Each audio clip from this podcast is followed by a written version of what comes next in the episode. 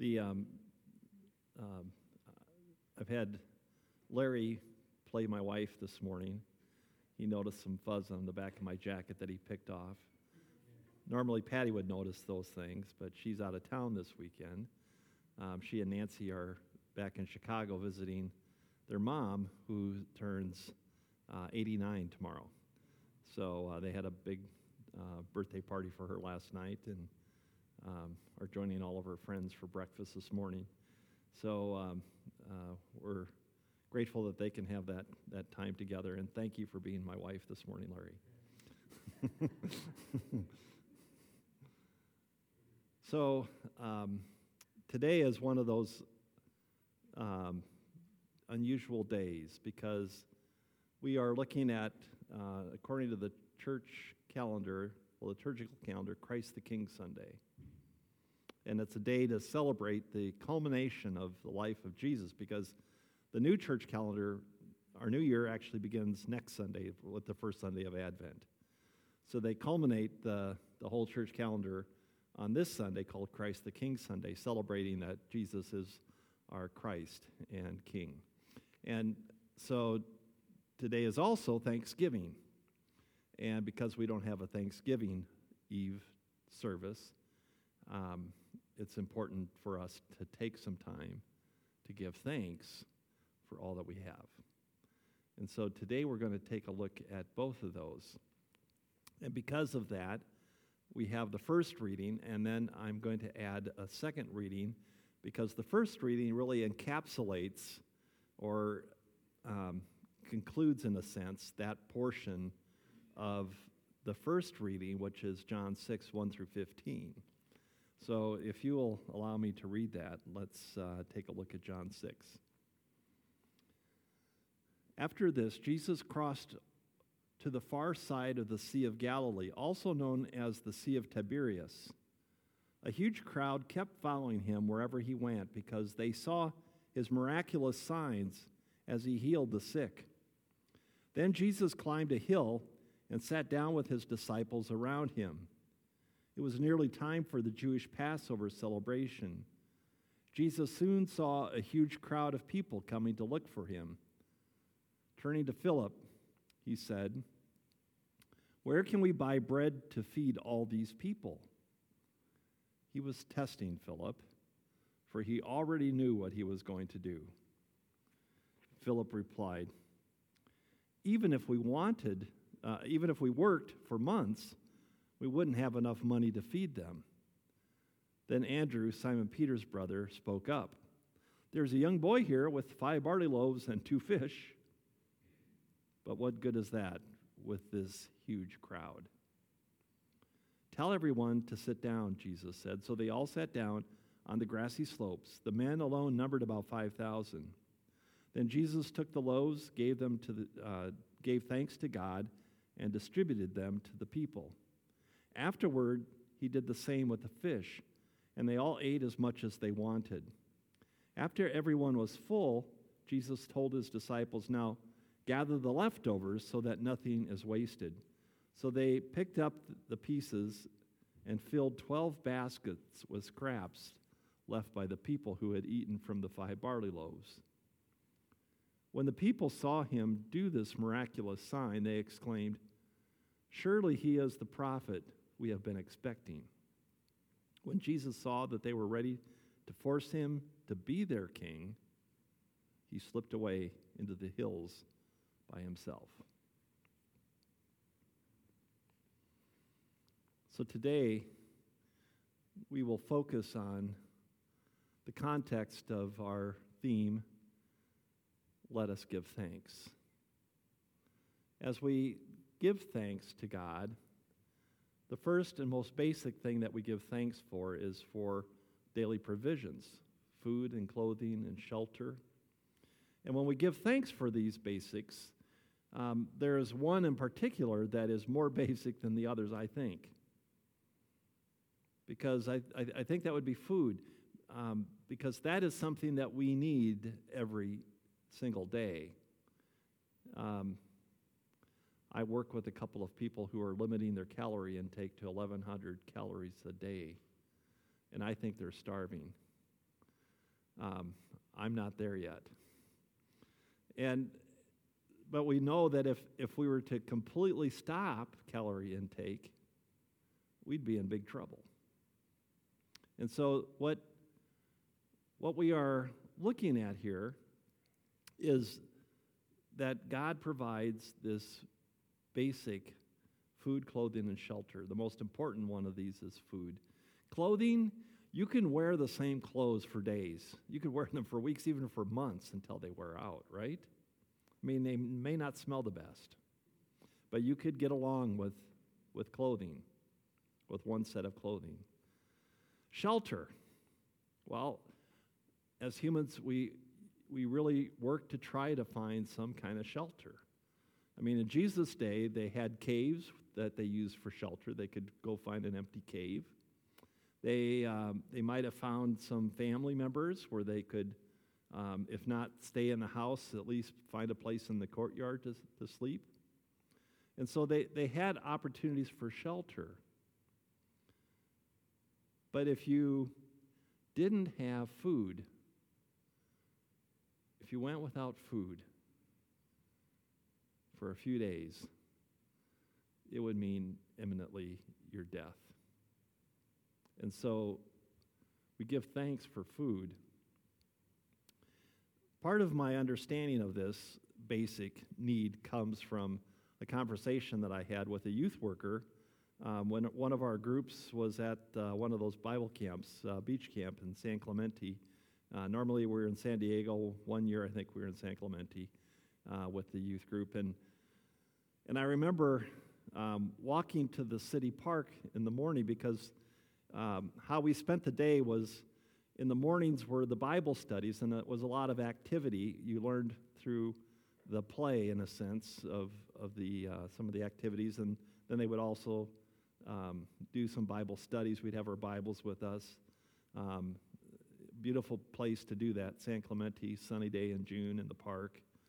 And then um, uh, in the afternoons, then it was beach time. So then you could go down to the beach and swim, learn how to surf. You could um, do all kinds of beach activities. In the nights, we'd go back to the beach for uh, campfire and some songs. And uh, so, so that would be each day of the week. And uh, I remember maybe it was the second day walking to the city park for the Bible study portion in the morning. And one of the youth workers there uh, was a young woman. She was about 28 years old, 29 years old, I think. And uh, she was there uh, from Ghana. She was a citizen of Ghana in Africa. And she was actually in charge of youth ministry for the Lutheran Church in Ghana. And uh, she had received a fellowship to come and, and spend the summer at, um, at the Bible camp, learning more about how we do camp ministries here in the United States. And um, she shared with me that she was a single mom and that the only way she could really make it was because of her mom, who helped out a lot. Matter of fact, over the summer, her daughter was living with her mother back in Ghana. So we were walking to the park and talking, and you know, they have all these little homes. I mean, this was downtown San Clemente. This would have been right when it was built after the war, built up after the war. So the the average size home was probably like 1,100 square feet to 15, 1,600 square feet. And, and I recall her um, noticing that there was a car in every driveway. And uh, there was also cars along the street parking. And so she asked me, does, does every house here own a car? And I had to try to explain to her actually, every house probably owned two to three cars here. It was something she could not even fathom. When I asked her what it was like living in Ghana, where she lived, she said, Well, I work all day long and um, I earn about one to two dollars a day. And she said, That's enough for me to feed my mom, my daughter, and myself one meal. And that's what she had. That's all she had. I remember also years ago being at a, a meeting in Chicago for our church, church wide organization. And, um, and I can remember a missionary from Africa. I don't remember which country she was from, but I remember she looked out at all of us in the United States and she said, uh, all of us from the United States, she says, You know, actually in Africa, we don't know how you all can have faith when you have so much. You have so many things. We don't know how you can actually have faith in God. So, food is one of those most basic components of who we are as humans food, clothing, shelter. But without food, this young woman in Ghana would not make it. Without food, the homeless in this city would not make it. Without food, you and I would not last. And so we give thanks for food. We give thanks for your generosity because, as I mentioned during the announcements, your gifts totaled over, over $2,000, and that was enough to provide a feast for 19 families with 80 children. And so we are grateful for the way that you responded to that request. Because there are families here in Scottsdale that wonder day to day where their next meal will come from you not only provided a meal, but you provided a very special meal for them to have on Thanksgiving.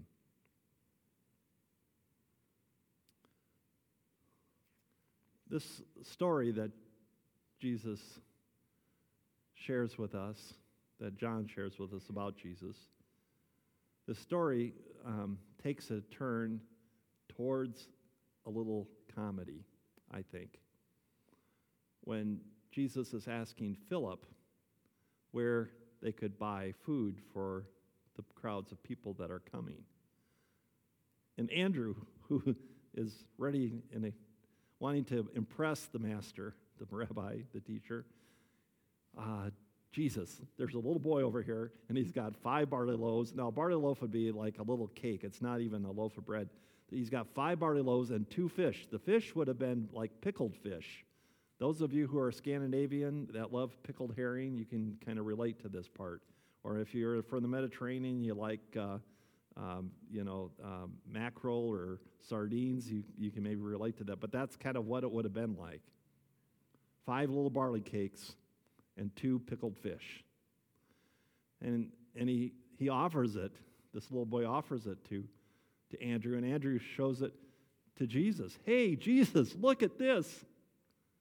And then you can see in the next line, yeah, but what is five barley loaves and two fish for these people?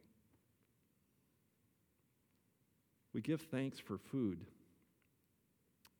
But when we have it so abundantly, we can take it for granted. We can think that everyone eats like this. The story that John tells us about Jesus is reminiscent of another story from the book of Second Kings. In chapter 4, it is, uh, it is a story about Elisha, the prophet. Elisha was Elijah's successor. So there were two great prophets um, in the king's story of the kings. One was Elijah. Uh, he was the first one, and then his, um, the one who had uh, Elijah had mentored was Elisha, S H A. And in um, Second Kings, it tells us about Elisha, uh, some of the miracles that, that, he, that he performed uh, through the grace of God. In uh, verse 42, one day a man from Baal, Shalishahab, taught, uh, brought the man of God, uh, brought Elisha, a sack of fresh grain and 20 loaves of barley bread made from the first grain of his harvest. Elisha said, Give it to the people so they can eat. His servant exclaimed, What? Feed a hundred people with only this? But Elisha replied, uh, repeated, Give it to the people so that they can eat, for this is what the Lord says Everyone will eat, and there will even be some left over. And when they gave it to the people, there was plenty for all and some left over, just as the Lord had promised. So we give thanks not only for food, clothing, shelter, but we also give thanks for signs and wonders and miracles. That Jesus is in a lineage of great prophets who was able to provide for us from God miracles that brought forth food and faith and trust. Jesus was was kind of testing Philip, it said. Kind of teaching Philip, I think. Because he asked him, Where should we get food for all of these people that are coming? Some people think, well, he must have been picking on Philip. He wasn't picking on Philip. Philip was from Bethsaida. Bethsaida was just uh, a few kilometers down the road from this grassy hillside where Jesus and his disciples had been.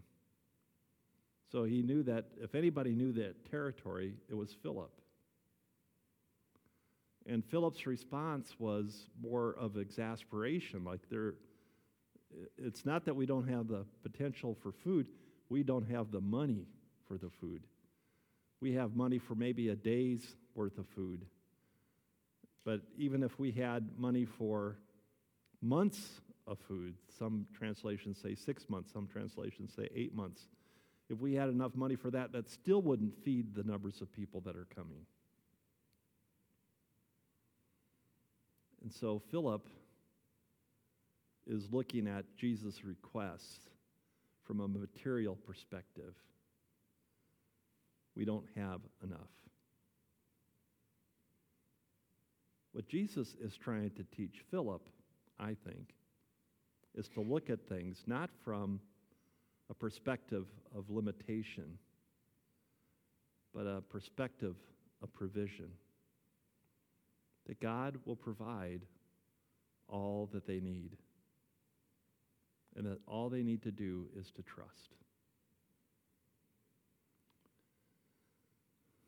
Philip is looking at it materially, Jesus is looking at it spiritually. You may not be able to provide what is needed, but can God provide what is needed through you? That is the question that Jesus is raising with Philip. And because of that, we give thanks for God's signs and miracles, for his wonders, because those signs jolt us out of a physical, natural worldview back into a spiritual, wholesome, holistic worldview. Jesus was not only thinking of the spiritual power of God to provide the food, but Jesus was also referring to a bread that God would provide that would sustain people for the rest of their lives. Would you eat a piece of bread that would make you not hunger again for the rest of your life? Would you drink from a cup that if it was offered to you, you would never thirst again for the remainder of your life? That is what Mary references in that reading that she shared from the lectern here this morning. The crowds are still with Jesus in verse 30, and they they answered him, Show us a miraculous sign if you want us to believe in you. We saw you doing these healings of the sick people, the cripples, and now show us a sign if you want us to believe. We saw, we saw the other ones from a distance. Show us up close. What can you do? Jesus, what can you do? After all, all of our ancestors ate manna while they journeyed through the wilderness. The scriptures say Moses gave them bread from heaven to eat. Jesus says to them, I tell you the truth, Moses didn't give you bread from heaven, my Father did. And now he offers you the true bread from heaven. The true bread of God is the one who comes down from heaven and gives life to the world. Sir, they said, give us that bread every single day. Jesus said, I am the bread of life. Whoever comes to me will never be hungry again. Whoever believes in me will never be thirsty. Jesus is offering us something greater than a daily provision of food, as important as that is for our lives. Jesus is offering us a spiritual food that will give us the forgiveness of our sins and the promise of eternity with God. The crowd followed Jesus because of his signs and miracles. They had heard how he had turned water into wine. They'd seen him heal many people. They were eating the bread and the fish. But they really wanted something more. They wanted him to show them some real miracles that would impact their personal lives. Then maybe they would follow Jesus. I have a question for you, and that may be kind of limited, but if you're a football fan, how many of you had given up on the ASU Sun Devils after the last four weeks? Would you call yourself a fair weather fan? So, is that what Jesus is pointing out? Is the difference between a follower and a fair weather follower. Now, don't take it personally. I'm a Hawkeye, and I almost give up on my team every single week, not just for football, but for basketball.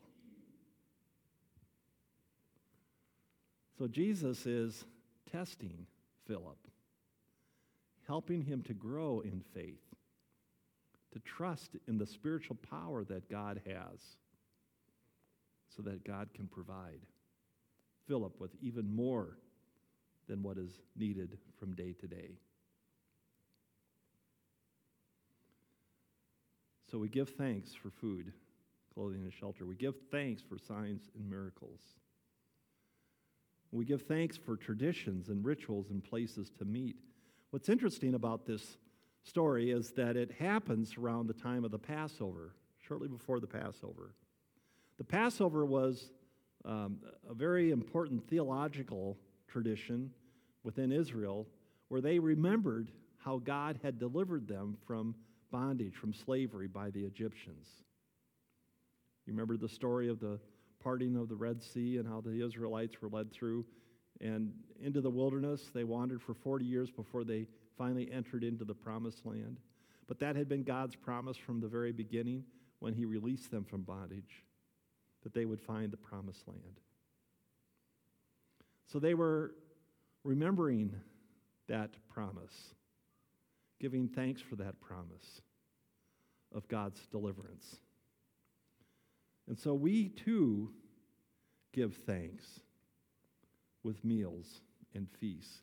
For the Israelites, they would slaughter a lamb and then they would cook that lamb and they would eat that lamb together in their homes as a family, where they would then recite the story of the Passover so that centuries later, generations later, that the children would continue to remember why that was so important for them, why God had been so faithful to them.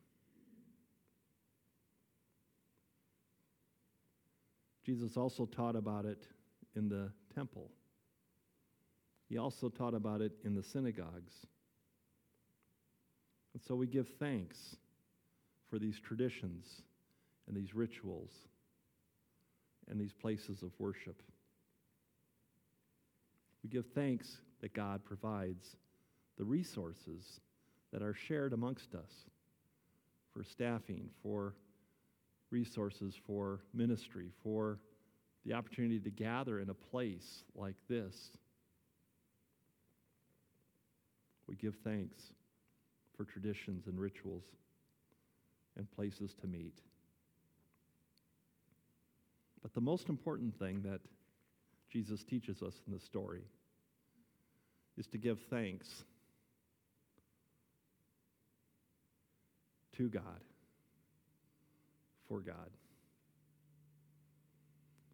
You know what's interesting is I think about Thanksgiving and how we often ask God to bless the food and the family and the friends who are gathered around. Jesus doesn't bless the food here. He doesn't bless the food. He blesses God. He blesses God and gives thanks to God. This is the prayer that Jesus would have prayed uh, Passover prayer. Blessed are you, O Lord our God, King of the universe, who brings forth bread from the earth. Blessed are you, O Lord our God, King of the universe. Jesus is blessing and giving thanks to God for God. Because everything we have comes from God. Everything.